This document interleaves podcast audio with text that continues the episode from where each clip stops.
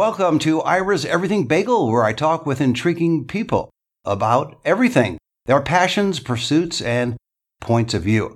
My guest today decided to pursue a subject that has divided Americans for decades the Vietnam War.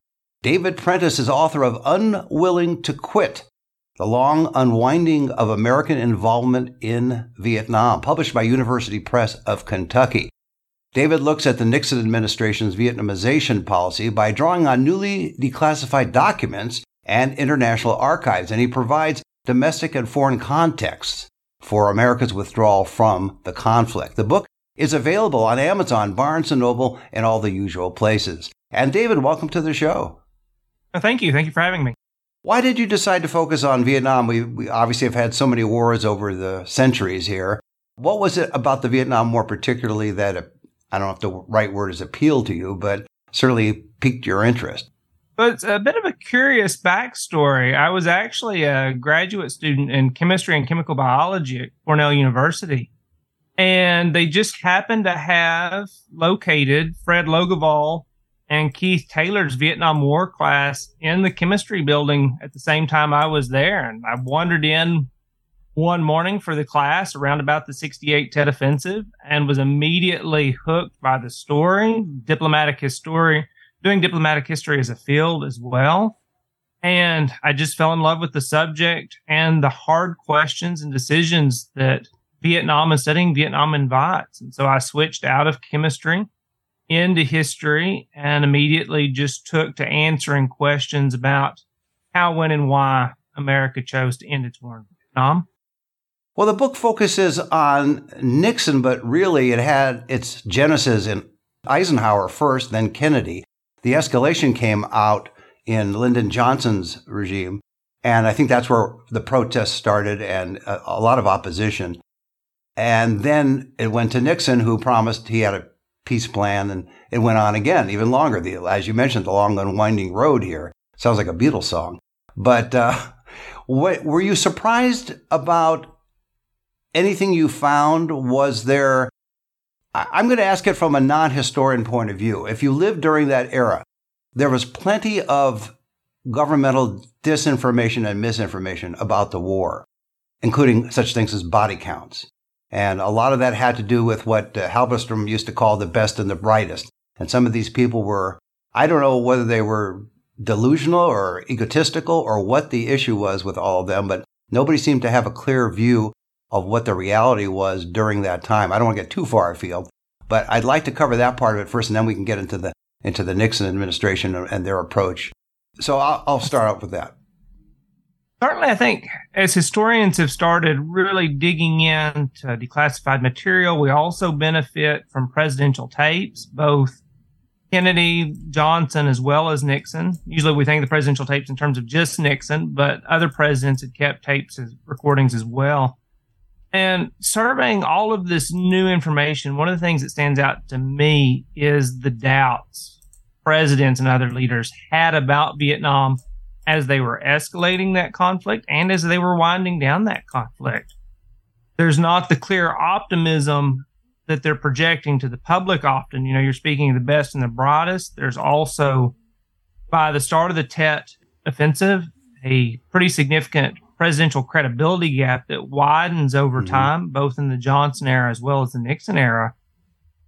And just having these doubts in many ways muddies the water on what presidents knew or what they thought they knew and what the public was being told.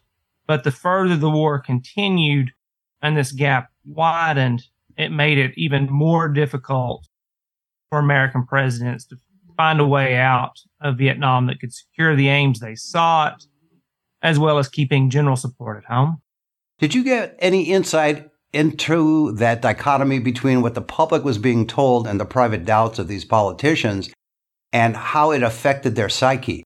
In this sense, that if you are unsure, why are you selling this war to the general public when you realize it's going to result in the deaths of many Americans?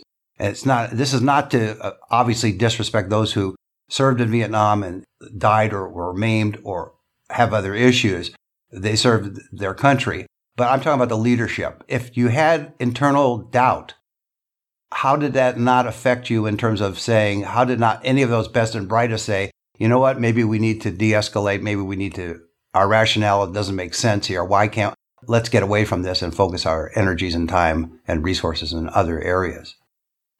So, in thinking about best and the broadest, the private doubts that presidents, a lot of officials increasingly had about the war and its ultimate outcome, on the one hand, there are issues of American credibility.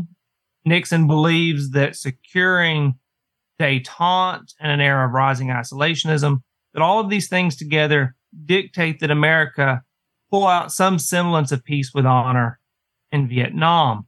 The second thing I would add to that, though, is that it's a contingent moment, especially in 68 and 69 and early 1970. There's a chapter in the book which I dubbed the New Optimist, which is a contemporary phrase that emerges around the early 1970s to describe official pronouncements about the war. And indeed, as the Second Republic of Vietnam begins to get some military strength back after the Tet Offensive, some level of political stability and legitimacy, there is, in addition to the doubts, which are still there within the official memos and debates within the Nixon administration, there are also those that are saying, you know what, maybe the war has turned a corner. And I think this is where adding Vietnamese sources and archives from the North as well as the South is important. That gives a sense of, yes, there is this contingent moment, but there are also structural forces and factors working against the Republic of Vietnam and perhaps also in the North Vietnamese favor that Nixon is choosing to ignore and at least bury and keep out of high level conversations and certainly public pronouncements. During that time when there were sufficient intellectual opposition there was sufficient intellectual opposition to the Vietnam War on college campuses, not just from students, but professors and historians and et cetera. Some professors who are historians. But the point is that there were there, there there was a it wasn't just an emotional response in opposition to the Vietnam War. There was there were reasoned arguments about why are we uh, questions why are we there. The government response at the time seemed to be rather than listening to any of these people, even though you said earlier that government leaders had private doubts, was to take an take in essence an offensive against those people in terms of spying and intimidation, etc., to dissent. So I, I, just have trouble reconciling that in my head. Did you have trouble with that when you did your research? So on the one hand, intellectual dissent, especially legitimate dissent, is present at the start of the war, the Americanization, and you're right in suggesting it's building throughout time. I think one of the things that amazed me as I'm looking at the presidential record, especially in the Nixon administration, is how seriously they take that dissent. Not necessarily the arguments behind it, but certainly the power of this growing grassroots movement to shape opinion in Congress, shape opinion on campuses, to shape opinion in living rooms. And you see this particularly borne out in the October 1969 moratorium, one of the largest anti war protest in history. And all of this powerfully limits, Nixon agrees, his options. He believes that to over escalate the war or to pursue the sort of bombing campaigns that he would like to embrace in 1969, that that would only make the anti war movement much more powerful, thereby undermining the support in Congress he needs to get Vietnamization the money that it will depend upon to survive and sort of mobilize in real terms the Vietnamese economy and its military. But as far as grappling with the anti war arguments, I don't see much in the way of that in terms of the record. Mm-hmm. Yeah, it's a fascinating period of time. And when you went and researched both not just American archives, but you mentioned earlier Vietnamese archives, both South and North. What was the most surprising thing or things you found out that you didn't know you might have suspected, or you might not have suspected, but all of a sudden here's this document or here's this recording that reveals something to you that you never realized was there? One of the surprising things, and perhaps it shouldn't have been surprising as I found it, was how quickly and how enthusiastically the South Vietnamese government embraced Vietnamization even going back to 1968 in the Lyndon Johnson administration, the South Vietnamese state is overwhelmingly supportive of something like Vietnamization as they look at the American domestic front. They believe that the only way to continue to get the American aid and support they need is for the U.S. to start withdrawing its troops. Now they want a slow and steady withdrawal program, but they still believe that this is fundamental and perhaps the only thing they can be doing that will get them the ongoing U.S. air support or the ongoing U.S. economic support they need to fight the North Vietnamese, deal with the National Liberation Front, and ultimately survive. In many ways, it's a long shot, but by the end of 1968, early 69, they see it as the only path forward. And they embrace Vietnamization far in advance of Richard Nixon. Now, that is surprising. I didn't realize that. Your, your book again is called Unwilling to Quit The Long Unwinding of American Involvement in Vietnam. Why was there an unwillingness to quit? And is that just the hubris of the American government at that time or the administration? And I don't think it was just Nixon. I mean, everyone wants to just pile on Nixon, but, but frankly, it was Johnson that escalated the war. And then when he realized he couldn't run for reelection, he, he didn't. And, and it fell to Nixon. So Nixon may have I guess, made major decisions that didn't help matters, but it still comes down to not just one administration. Again, it started under Eisenhower, was there and under Kennedy, escalated under Johnson, and then continued and eventually ended under Nixon. No, I think there's something to be said about seeing it in this wider context from Kennedy through Nixon, if not even Ford as well. And the Kennedy and Johnson administrations, it seems to me that they're trying to postpone making any hard, real decisions about Vietnam. And they're trying to avoid a larger American commitment. But in trying to avoid that commitment, they sort of, sort of slowly sleepwalk into it. Mm-hmm. And not just, you know, you're talking about not just the Nixon administration. And I think that's quite right. By 1969, public opinion polls, pollsters and the like are all indicating to the White House and others that Americans, by and large, are opposed to a precipitate U.S. withdrawal. They're opposed to allowing or taking any action that would cause the Republic of Vietnam to collapse or to feel abandoned by the United States. And so the title of the book, Unwilling to Quit, is actually comes out of a Time magazine article that was published in the wake of the moratorium protest. And the full title of it was Americans on the War Divided, Glum, Unwilling to Quit.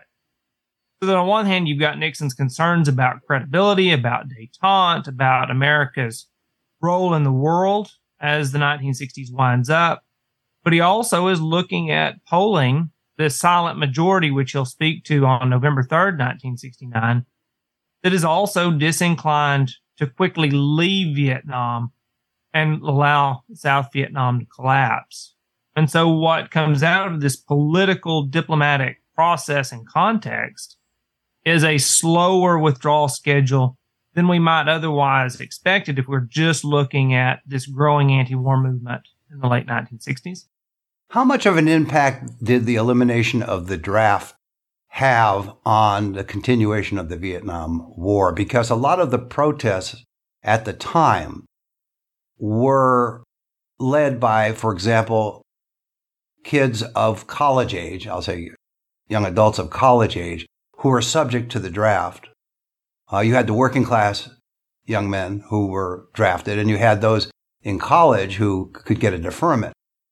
A lot of it had to do with personal danger in the sense of being drafted against your will because of the draft, and then the draft was eliminated.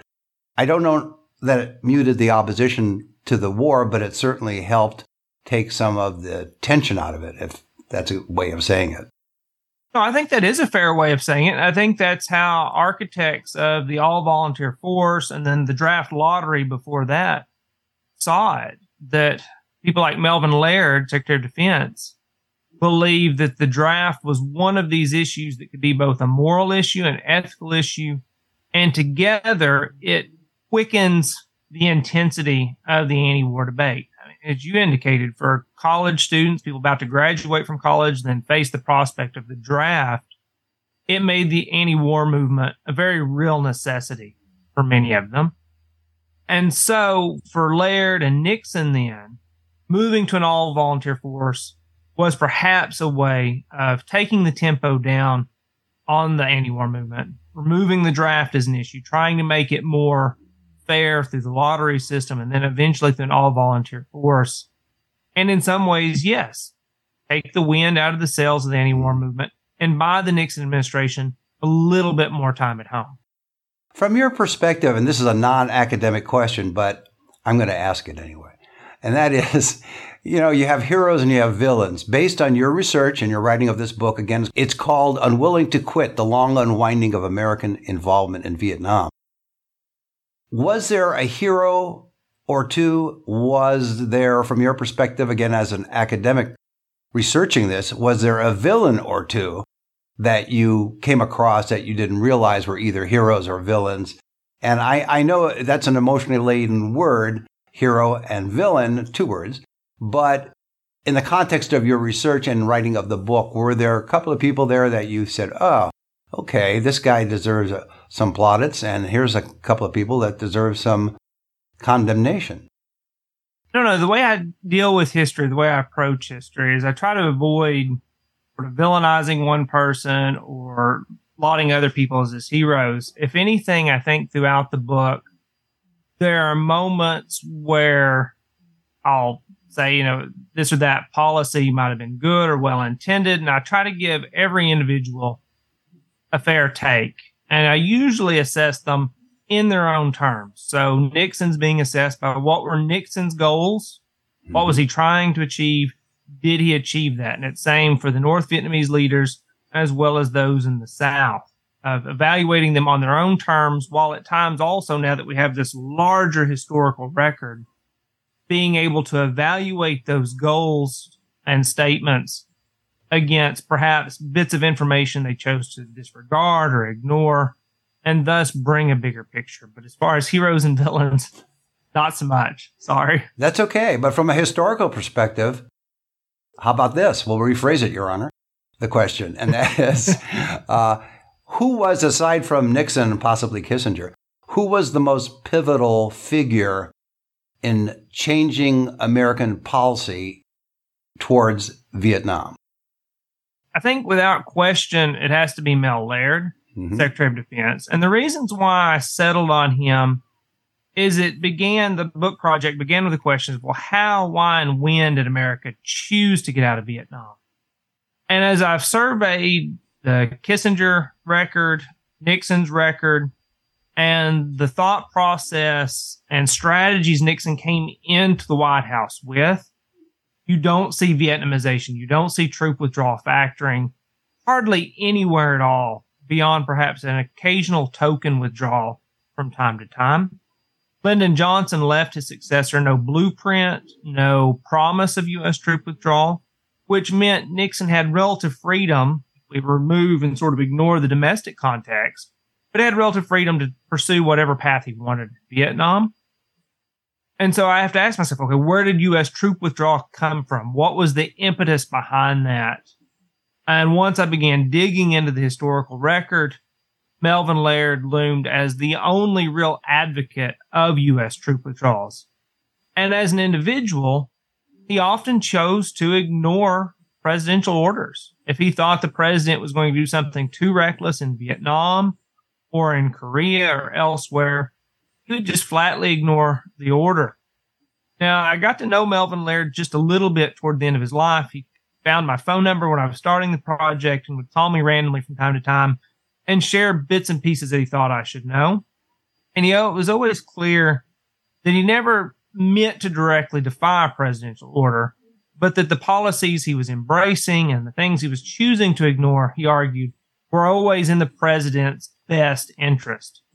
And for a political operator like Laird that almost had U.S. elections and domestic politics in mind.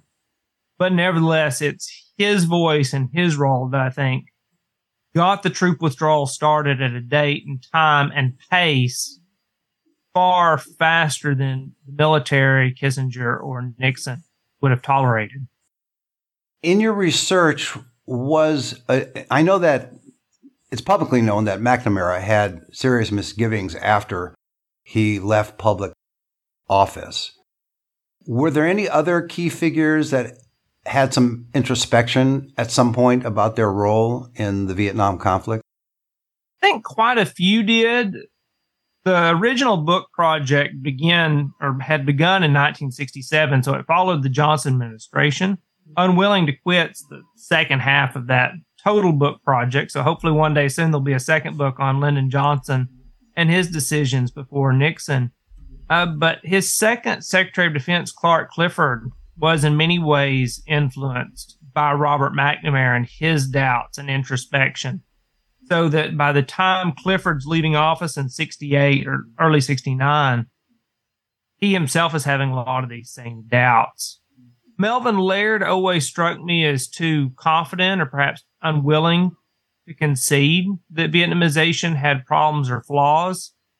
But I believe for him, the overriding factor was getting America out of Vietnam as quickly and as honorably as possible while allowing that a quick and honorable end might be impossible. But regardless, the U.S., for matters of national interest and domestic politics, had to get out. When you look at the overall arc of history, it seems to me it's ironic that we were being sold the old dominoes falling issue during the Vietnam War, that if we didn't save Vietnam, other countries would fall. And yet now we go into 2023 and Vietnam is, if not an ally, certainly working with us against China in a sense. Are you surprised about that and whether there was real justification for the domino theory?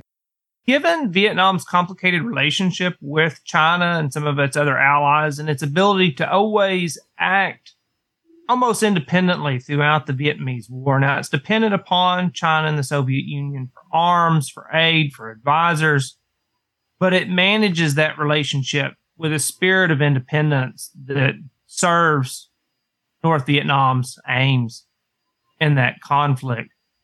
As for the domino theory, it gets rather complicated. There's a lot of counterfactuals involved. What would have happened had the U.S. not intervened in Vietnam? Not. Uh, from my perspective, though, and I, I take just a very narrow glance at it in the context of the book, is how does America's allies feel about U.S. troop withdrawal from Vietnam? It's clear in 1969 that America is choosing to slowly extricate itself from Vietnam without a clear victory. Now, for America's allies, the domino theory is less and less and less of a concern. 69 through, say, the opening of China, the opening to China in 71 and 72.